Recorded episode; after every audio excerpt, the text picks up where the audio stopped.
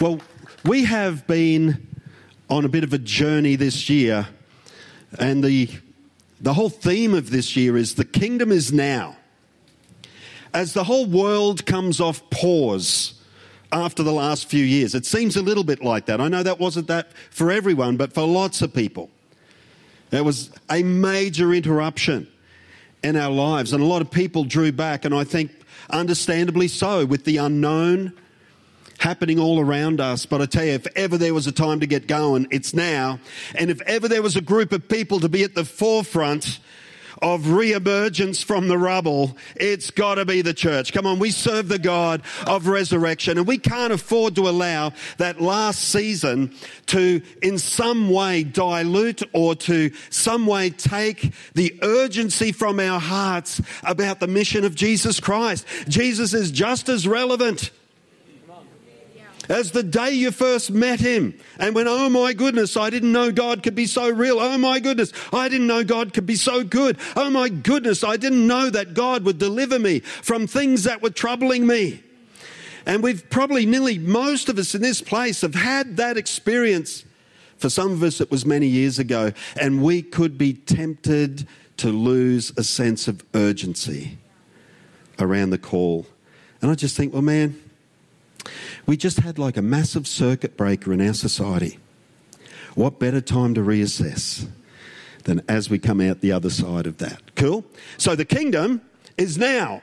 And Jesus said it very, very definitely. And I introduced this whole thought, whole concept, which for Sue and I guess in September last year became a bit of a life motto for this season of life. If not now, when?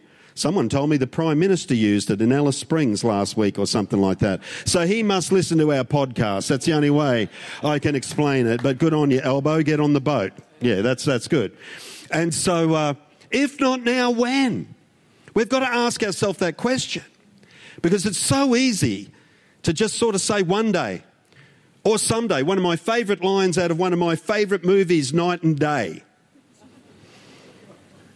And Cameron Diaz says, forget the actors, Cameron Diaz says to Tom Cruise, someday I'm going to do that. And he said, someday is a really dangerous word, because it's really just code for never. Wow. So today, turn to the person next to you and say, today's the day. Today is the day. The kingdom is now. And as I've already mentioned, I sort of introduced that concept too, that the kingdom is within us. To not just be looking for something. It's not to be found in meetings. I love turning up at great meetings. I love the fact that we are here worshiping together, praying together, joining in faith together. I love that. Yeah. But Jesus said the real stuff is happening in your heart, and in your heart, and in your heart, every one of our hearts. And so I want to continue that thought. The kingdom is now, and the kingdom is within us. I'm going back to the scripture that we've been looking at for a week or two, and it's Mark chapter 1, verses 14 through 18. I've read this already. I think we looked at it last week, but I'm looking at a little bit of a different portion of it. You doing okay? Yeah. You ready to go? Yeah. Buckle in, because I'm going to be preaching short. Sort of. Now, after John was put in prison, that's Jesus' cousin, Jesus came to Galilee preaching the gospel of the kingdom of God and saying, the time is fulfilled and the kingdom of God is at hand. Repent and believe in the gospel. And as he walked by the Sea of Galilee, he saw Simon and Andrew, his brother, casting a net into the sea, for they were fishermen. And then Jesus said to them, follow me, and I will make you become fishers of men. And they immediately left their nets and followed him. And I'm just figuring that probably most of us, in some form or some fashion, have actually heard that call from Jesus. Again, if church is not your normal thing, you're very, very welcome. Maybe you haven't heard it yet. Maybe this morning is the first time. Because Jesus calls every heart. At some point, he is knocking on the door of every heart, and he says, come, follow me. Lots of us have experienced that, but I don't think it's a bad thing to revisit the fact that Jesus actually picked you. Yeah. I was speaking to a group of pastors in central Queensland this week, and a bit warmer at Longreach than it is here, I can tell you that right now. But I was talking to these guys and I posed this question: why did God create human beings? And a group of pastors, you would expect to know the answer pretty quick, wouldn't you? But they knew it was a trick question. I said, the answer is more obvious than you think. And I could see their theological minds ticking over to get to the conclusion. And I said, here's the answer. God created human beings because he wanted human beings. There's something about us that God loves. I don't get it. I know me better than anyone. And I'm not always lovable. And yet somehow whenever I come to Christ, he's absolutely consistent in his love, in his affirmation, in his grace, in his forgiveness, in his encouragement, in his empowerment. Jesus just never backs off. He believes in you. I love it. Paul puts it this way, and sometimes only some of the older versions, translations that are a little bit more literal, pick up on this. But Paul says this: the faith I now live, I live by the faith of the Son of God. He's not saying, I live because I have faith in the Son of God. He's actually saying, I live because Jesus has faith in me. Wow, you are called, my friend. But if we think about it, it's not always easy to follow, is it? Look at you all, manifest sons of God, looking at me like, oh, I don't know what you're talking about, Pastor Chris. I just stay in step with Jesus every minute of the day. It's not always easy to follow. It's not always easy to follow someone. I know what it's like, and can I pick on you a little bit, darling? It's your birthday, why not? But following my wife shopping, okay, all the husbands who are game, just give me a knowing look. You don't even need to. Brad's moving his eyebrows, but he's hoping Abby doesn't see, you know. But it's like, if Sue's on a mission... If Sue is on a mission, it is chin out, elbows back, and we are going through. We are slicing through unwitting shoppers everywhere. Consumers are getting bowled left and right. It's like a ship cutting a wake through the ocean. And I'm just like trying to keep up. Now, I don't mind those kind of shopping trips, as a matter of fact, but I tell you what, it's easy to lose sight of someone who's cutting through the crowd. True? And we've got to understand, for these original disciples, Jesus' call, it was a simple one, and I want to look at that next, but it didn't mean it was an easy one. Think about it. These guys are actually working at their trade, and they left their trade. So to follow Jesus, first of all, it was actually an economic decision. I'm actually going to let go of some of the things that I've always trusted in, and I'm going to trust in Jesus. And it's amazing, because what happens and unfolds in the Gospels is his provision for them on every level, whether it was a place to lay their head every night or food in their tummy while they served thousands and watched miracles. There's something about moving in faith towards the call that unlocks the provision of God over our lives. But it doesn't mean it's an easy decision to make. It's not a flippant decision to make, because that call will test us. Think about these guys in a very close-knit, tight-knit religious community with what turned out to be quite narrow views on God. And Jesus called them to walk totally differently, out of step with everything they'd ever known, and everyone probably that they'd ever known. Even Jesus' own mothers and brothers thought that he was possessed by a demon at one point. And he's saying to these guys, follow me. Follow me. Follow me through the criticism. Follow me through the threats. Follow me. Even though this path is a path you have never walked before. Does it sound familiar to anyone? You're very quiet in here. It's okay. You're allowed to say, yes, Chris, that's awesome preaching. Thank you. Come on. Yes, come on. That's it, John. That's the word. That's what I was looking for. He calls us really to swim upstream. And that's exactly what these original disciples were doing. And as much as that call is simple, follow me. Come on, just follow me. How simple could that be? There was a lot more going on underneath it. And when we understand the story, and we've spoken about this in other meetings, but when you understand the story that probably every little Jewish boy at that point was really hoping and dreaming that one day they could serve God like the rabbis did.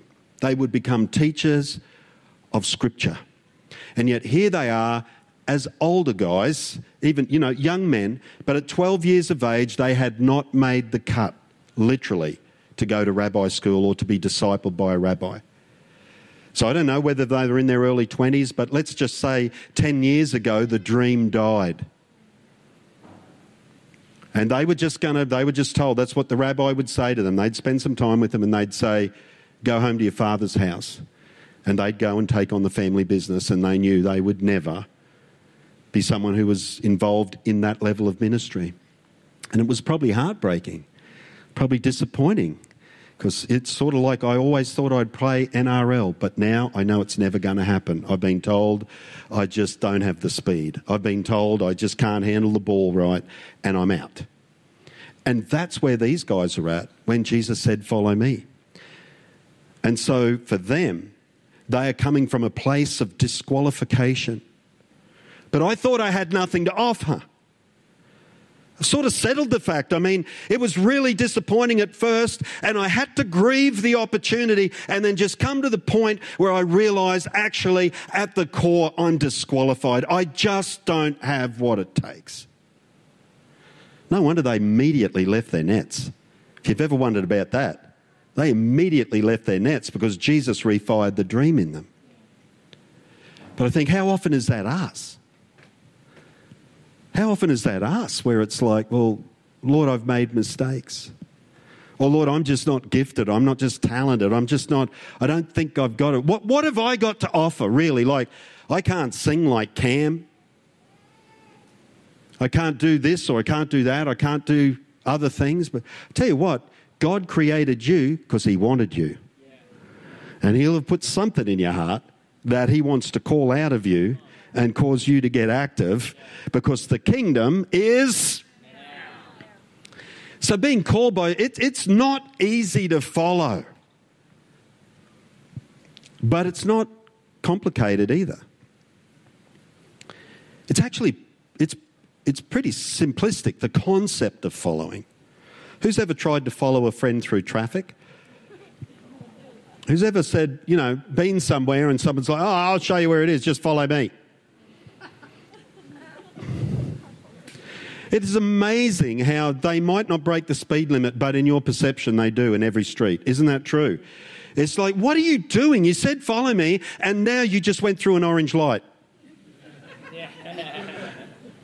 Who has ever been tempted to run an orange light just to keep up? Now I'm going to go for the real sons of God, the honest ones. Who's ever been tempted to run a bit of a reddish-looking light? It's just the truth. It's a scary ride. There's nothing worse, especially in a big city, if you don't know it. There is nothing. How do they end up in another lane? Like, when did that happen? Look, they're in the other lane, and then there's like a lane divider, and you're like, yep.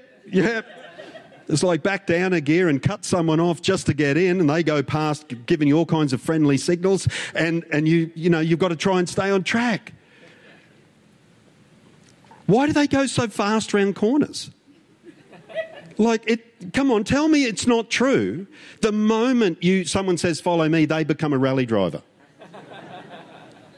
They don't realise it, but they do. And you're sort of just trying to keep them in sight, and you're prepared to go round a corner too fast, to be on the brakes late. You know what that feels like, doesn't it? Like, oh, I left that a bit late because I'm trying to catch up. To be on the brakes late, to be in a different lane. All of those things are inherent to following. And it's no different with Jesus. No different at all. I mean, who's ever felt like Jesus has cut things a bit fine at the lights? I can hear people who've actually followed Jesus here. We come to the T-junctions of life. And sometimes Jesus turns the way we're hoping he's not going to turn. Who's ever experienced that? It's like, God, I want this to turn out differently, and Jesus seems determined to take you a different route. Jesus seems determined to, like, race the lights and make you keep up. Jesus, who's noticed Jesus changes lanes? And sometimes you don't notice immediately. And then all of a sudden you're scrambling, trying to get back in step. All of these things. It's to follow is simple, but to do it, there's a little bit involved. It's not complex, but it's not easy to follow. And I think we've all experienced that on some level. And yet he calls us to follow him. Last week, I spoke about the kingdom within, the week before Shane, we had Shane with us, spoke about the kingdom within us. And I said things like, we should journal, read our Bibles, write down what God's saying. We should do that. We should pray. We should spend some time with God, talking to God. We should do that. We should try and keep our hearts soft and open and just get our reaction times down short when Jesus speaks and we obey. Trying to be a bit spontaneous. All of that is about the kingdom of God within us. That is not a formula. That's not an instruction that the church requires. It is an exhortation to say, come on, people, we're here to follow Jesus. He actually said, follow me. And there are lots of twists and turns and alternate routes in life. But it's actually those simple disciplines that keep our heart free enough to hear and our eyes open to see when he changes lanes. Following Jesus, not always easy, but it's absolutely worthwhile. Here's a couple of thoughts, and then I'm going to ask you a couple of questions. Whenever you're following someone through traffic, the biggest issue is the gap. True? If you let the gap get too big, they're through a set of lights before you know it. And I just want to say to us, beware the gap. Just beware the gap. If you have a sense that you know you're out of step and Jesus is pulling away, do your best to scramble and get there. And you know, the most common way I see that happen for people that, you know, I guess as a pastor I observe, often it's just a sense of, I blew it, I'm feeling a bit guilty, and I'm going to keep a bit of distance. And before you know it, a gap is there. And it's actually easy to miss Jesus. Can I just say to you, his grace, we've just been singing about it all morning. Grace, grace, grace, unmerited favour, love undeserved is yours. In spite of failure, in spite of our brokenness and our foibles and our dysfunctions, God wanted humans. And he loves us on our best day and on our worst day. Friend, beware of the gap. Don't let the gap open up. Snuggle in real close to Jesus on your best day and on your worst day. Be determined to not let gaps open up. Another thought is, when it comes to running traffic lights, who's worked out God's the 11th hour God? That's how it's been said, you know, just before midnight, just right, and I think he's the 11th hour and 59th minute God, to tell you the truth. When you just think this ain't going to happen, this is not going to end well, and then somehow God comes through. It's all about trusting his timing. Close the gap. Trust his timing. Trust that God actually knows best. There's some things we just can't change. All we can do is relax into the grace of God and trust. Come on, who's worked that out? Sometimes you can't work it out in your own mind, all the stuff of life, you can't. It's just a matter of trusting God. And the final one, obviously, is keep moving. You know, when you go around a corner, generally you accelerate. Who's ever found Jesus doing that? You're worried about the corner, but what we should be worried about, or what we should be focused on, might be a better word, is actually accelerating to follow. And I see people sometimes just get unhinged in the corner. life takes a twist or Jesus takes a turn and they disconnect in the corner. And actually, when you come out of a corner, that's the time that you squeeze the accelerator to keep up, close the gap. Come on, trust his timing. It's not complicated to follow Jesus. It's just not always easy in a world that's flowing in the opposite direction. But Jesus calls us to swim upstream, and I want to return to my first thought as I close. That's when God's power is at work in you.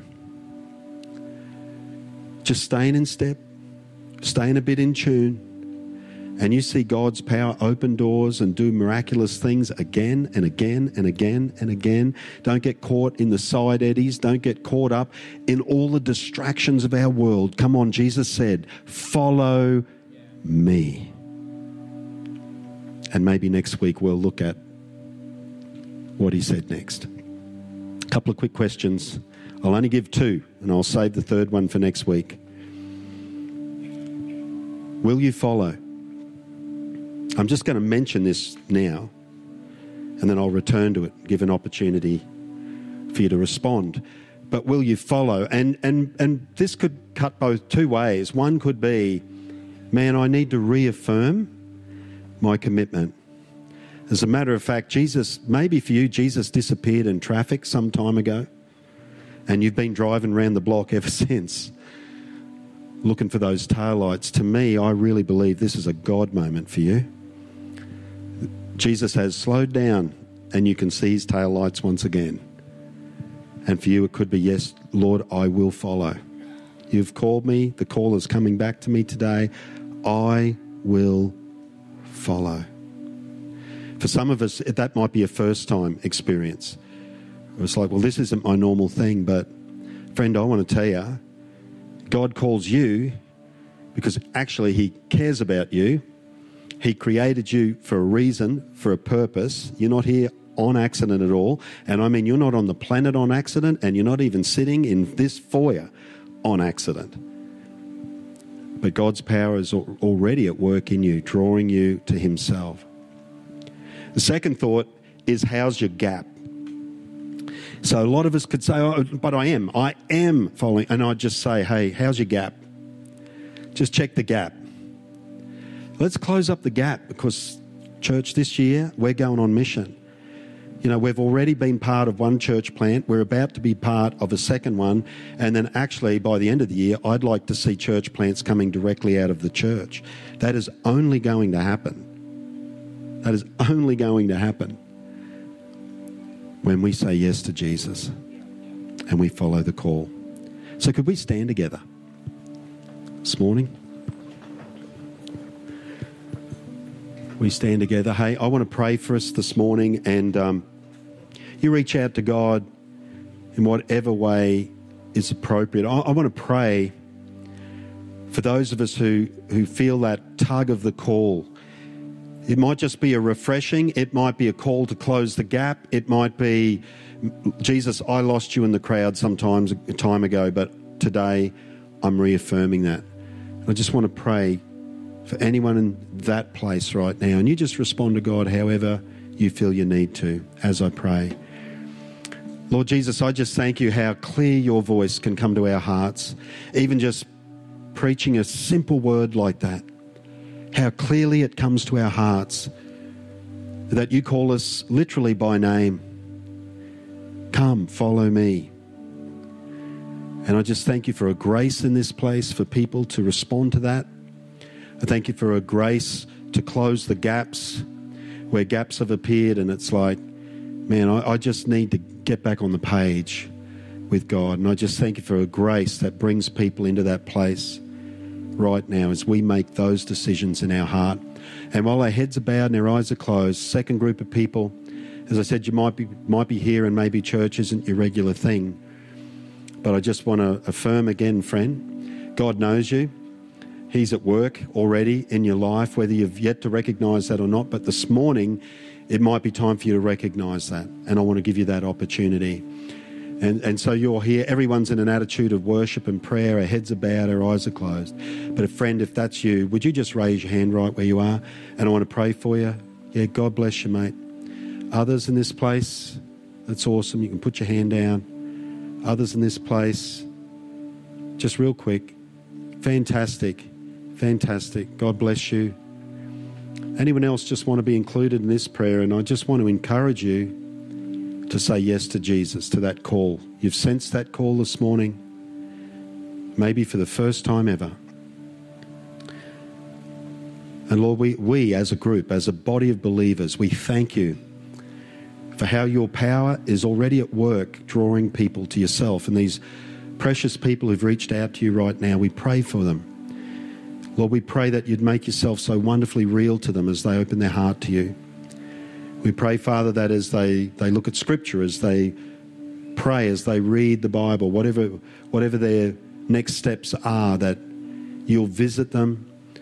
Lord, that you will cement that call in their hearts, that they are loved, that they are accepted, and that you have something very, very special for them in this life.